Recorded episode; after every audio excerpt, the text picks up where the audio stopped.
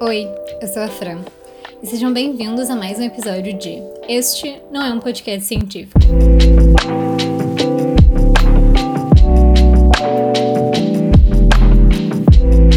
E também sejam bem-vindos a 2022, né? Afinal de contas, a gente tava esperando por isso, por essa virada milagrosa em que o Covid ia acabar e ia ficar todo mundo feliz, a gente ia ter 40 dias de carnaval no Rio de Janeiro. E nada disso provavelmente vai acontecer.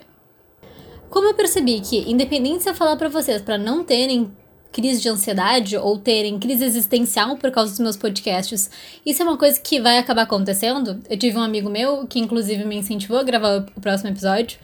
Beijo pro Rafa com dois Fs. Que um, todos os meus episódios causam crises existenciais nele. Então eu simplesmente não vou dizer mais para vocês não olharem para as profundezas de vocês e, e não se desesperarem, porque eu acho que às vezes isso é inevitável. Mas isso também não é o intuito do episódio. É só um mero efeito colateral na bula do remédio que ninguém lê e a gente fala bem rápido quando passa a propaganda. Mas eu queria falar muito sobre essa virada do ano. Eu acho que essa virada do ano foi uma puta quebra de expectativa do que todo mundo tava querendo que fosse. A minha virada do ano, pessoalmente, foi uma merda, mas eu também não vou entrar em detalhes com vocês, porque eu também não quero que esse podcast fique tão pessoal. Mas eu vi que muita gente se divertiu, só que também acabou que os resultados foi todo mundo ficar com Covid. Mas pelo menos o gurizado se divertiu, e eu não tô falando isso ironicamente. Para mim, eu acho que o feeling real sobre a virada do ano é chegar em todos os 31 de dezembro querendo ver os fogos de artifício da minha cidade e sabendo que na verdade eu não devo querer porque moralmente isso pode afetar, por exemplo, cachorros. Então, também é um conflito de interesses pessoal. Mas no tópico de minha virada do ano ter sido uma droga, e algumas pessoas ainda estarem tentando se recuperar da virada do ano por causa do Covid, porque tem muita gente doente, tem muita gente com influenza, tem muita gente com Covid e influenza. Eu conversei com uma amiga minha que eu acho que não escuta meu podcast, mas eu vou falar para ela que eu citei ela nesse episódio, que é a Ju, que quando eu disse para ela que eu não conseguia acreditar como os meus anos novos, eles sempre conseguiam ser decepcionantes em diferentes aspectos e ciclos da minha vida. Então, esse ano novo ele foi ruim, mas eu já tive outros anos novos piores. Eu já tive um ano novo que a minha cachorrinha faleceu no ano novo. Também não quero criar um momento pesado aqui pro podcast, mas vamos combinar que as minhas expectativas do ano novo em si elas já não são muito altas. E aí, a gente teve essa conversa quando a gente tava acampando e a gente tava na frente de um fogo com uma noite estrelada super linda, então eu quero que vocês se ambientem nesse local bonito e filosófico. E a Ju virou pra mim e falou assim: Fran, talvez a virada do ano não seja tão linda e romântica quanto quer que ela seja, porque ela é um fim de um ciclo. E fins de ciclo são sempre muito difíceis. Terminar coisas antigas e começar coisas novas é um processo que geralmente varre e traz muita coisa para nossa vida. Tá, talvez não tenha sido exatamente isso que a Ju falou, mas vamos deixar assim parafraseado. Até porque eu tenho que criar conteúdo pro podcast, né? Mas e aí, eu comecei a pensar sobre finais de ciclos, não necessariamente do ano novo, mas toda a minha vida, porque eu não me considero uma pessoa que eu tenho facilidade para terminar ciclos e começar novos. E eu vou ser sincera, eu acho que a maioria das pessoas não tem. Eu, para quem não sabe, agora vamos falar um pouco do meu lado místico, eu tiro tarô. E a carta que ela representa fins de ciclos e novos ciclos, ela é a carta da morte. Que vai então dizer para ti, olha, tem uma coisa que tá, tá acabando na tua vida, mas a partir desse fim a gente vai ter um recomeço. Isso é muito bonito, mas, pô, quem é que quer tirar a morte no tarô? Sempre quando a gente vê um filme que tem algumas cartas do tarô e sai a morte, a gente sabe que o negócio não tá muito legal. E eu acho que o final desse ano e o começo de 2022, ele teve muito a ver com outros episódios em que eu falo sobre o controle das coisas. E eu também percebi como isso se relaciona com os meus próprios processos e os meus próprios ciclos. Porque, para começar, a gente pensou que todo mundo vacinado ia ficar bem, e graças a Deus, quer dizer, graças à ciência, tá todo mundo bem, porque tomou a maioria das doses, né? Agora, o pessoal mais da minha idade falta a terceira dose. Mas então, a maioria das pessoas que estão sendo hospitalizadas são pessoas que não tomaram, uh, não concluíram o ciclo da vacina, então tome sua vacina. Mas então, houve essa quebra de expectativa com 2022, assim como a quebra de expectativa de 2021 eu tenho um outro amigo meu, que é de Ares, e ele disse. Eu tava falando, bah, tipo, bah, que droga, né? Todo mundo foi pro ano novo e todo mundo pegou Covid. E ele disse: Sim, Francisca, todo mundo vai no ano novo de 2021 e todo mundo pega Covid. Aí todo mundo vai no ano novo de 2022 e pega Covid. Que surpresa! E eu realmente não tinha pensado nisso. Mas eu também não vou fazer jogos aqui sobre aglomeração ou não aglomeração, porque eu acho que isso já tá fora do meu aspecto, do meu espectro de julgamento. Principalmente pro episódio desse podcast. Mas nessa virada do ano eu tive fins de ciclos pessoais e também um fim do ciclo de 2021, que foi um ano que foi bom para mim. Eu sinto que eu evolui muito como pessoa. Eu comecei muitas coisas novas e daí eu também queria fazer um um momento aqui de agradecimento ao que eu tive ano passado. Eu também vi um, um episódio ótimo. Eu vi um post no Instagram falando sobre como a gente esquece que as coisas que a gente tem no presente, que a gente dá como ganho, porque a gente tem elas no presente, no passado a gente já almejou muito ter elas. E aí eu comecei a me agradecer sobre algumas coisas que eu tinha conquistado em 2021. Tipo, a minha carreira, eu sinto que eu tive um crescimento muito legal na minha carreira. Eu fiz muitos amigos novos em 2021. Eu comecei a escalar em 2021, que foi um hobby que agora faz parte da minha vida e é muito importante para o meu desenvolvimento psicológico pessoal. E aquela, aquele agradecimento básico que a gente sempre faz quando a gente começa um ano novo, que é todo mundo chegou no final do ano com saúde, dos, das minhas pessoas próximas. Então eu realmente sou muito agradecida por isso. Eu tô viajando um pouco, tá? Mas enfim. Eu comecei a tentar rever alguns ciclos da minha vida em que eu tinha terminado. E eu tô falando desde ex-namorado até amigos, até sair da escola. Eu fiz dança por muito tempo da minha vida, eu fui bailarina por muito tempo da minha vida, e isso foi um ciclo que eu também acabei fechando.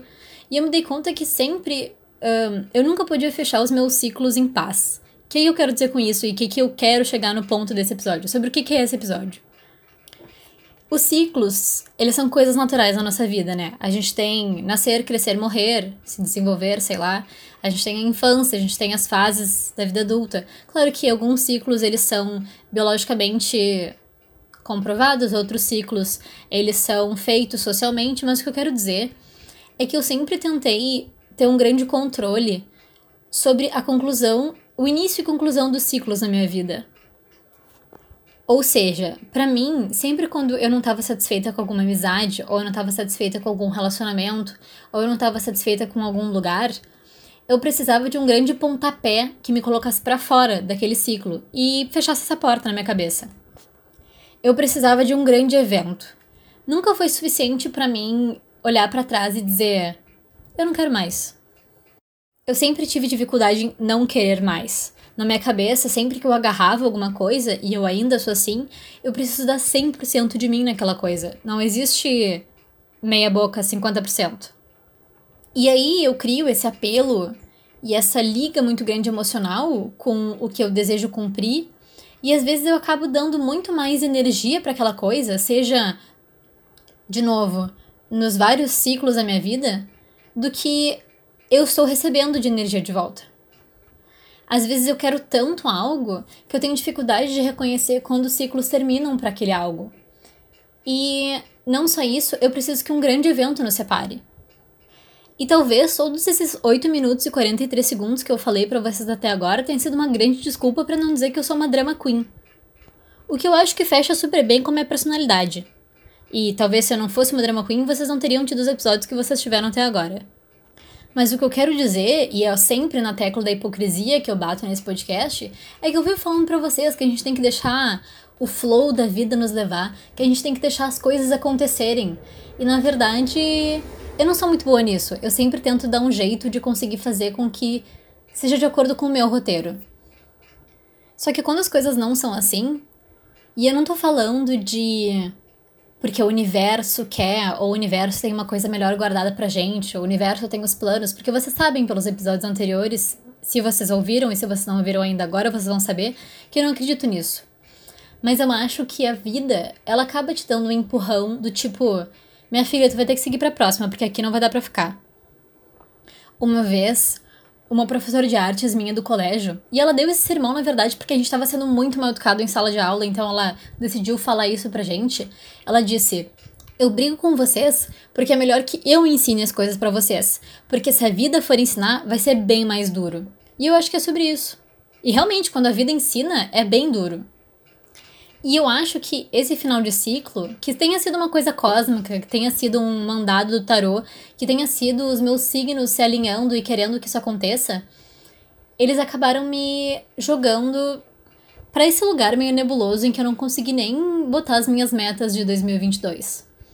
E daí também falando sobre metas, eu tenho uma amiga minha que ela é super organizada. Ela é uma das pessoas mais organizadas que eu conheço, eu admiro ela extremamente, a Manu. E a Manu, quando eu perguntei para ela quais eram as metas dela de 2022, ela me disse: "Eu não faço mais metas do ano". E eu fiquei em choque, porque na minha cabeça, a Manu tinha um planner marcado com canetinhas coloridas quais seriam cada meta do ano dela e até que data ela tinha que cumprir. Também não deixa de ser mais uma besteira de ano novo, né? Porque a gente não cumpre as nossas metas de ano novo. Eu acho que esse é o segredo das metas de ano novo. A gente não teria graça ter metas de ano novo se a gente não fosse para cumprir elas. Elas são mais sonhos de ano novo. Quando eu virei 2021, eu tinha duas metas de ano novo, que uma era voltar a correr, porque eu gosto muito de correr o esporte, né, no caso. Sei lá, que poderia, como poderia ser interpretado. E também continuar estudando mandarim. E eu desisti, em parte, dessas duas metas, que foram as duas únicas metas que eu tinha colocado. E eu tinha colocado elas justamente porque, como eram tão poucas e tão específicas e fáceis na teoria de cumprir, eu ia conseguir completar elas. E não foi o caso. E talvez isso seja parte dos fins dos meus ciclos. Seja a vida me dizendo para eu não agarrar as coisas assim com tanta força, porque algumas coisas elas são passageiras, elas não são aqui para ficar. Então talvez o meu diploma de nível 1 de chinês não tenha entrado na minha vida para ficar. Mas no meu LinkedIn consta como mandarim básico porque eu sei falar ni hao, o jiao, Francisca, que significa que meu nome é Francisca e oi. Mas o que eu quero dizer para vocês é, o meu ano novo foi completamente fora das minhas expectativas.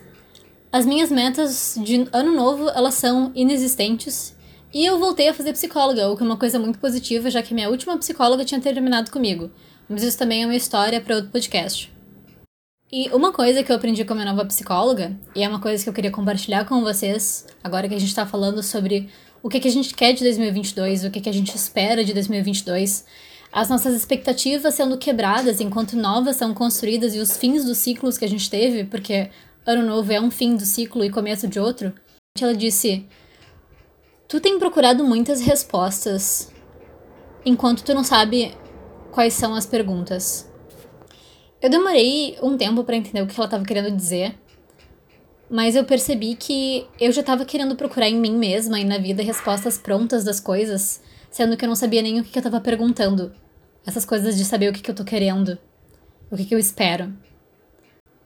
Mas eu acho que a gente tem que olhar nessas duas semanas agora que a gente teve de janeiro já, desse início de novo ano, agradecer pelas coisas boas que a gente teve, que eu tive muita coisa boa nessas duas semanas, e eu sou muito grata por quem esteve presente nelas, tanto de perto quanto de longe. E talvez utilizar esse janeiro em que parece que tá todo mundo tentando sobreviver e tentando se organizar parece que janeiro é um mês teste, na verdade, do realmente início do ano, a fazer as perguntas certas pra gente mesmo, ao invés de já querer as respostas de perguntas que a gente nem sabe quais são. Porque depois que a gente define as perguntas, alguns caminhos eles ficam mais fáceis de traçar. E para essa semana é isso. Eu espero que vocês tenham curtido e feliz 2022. Até semana que vem.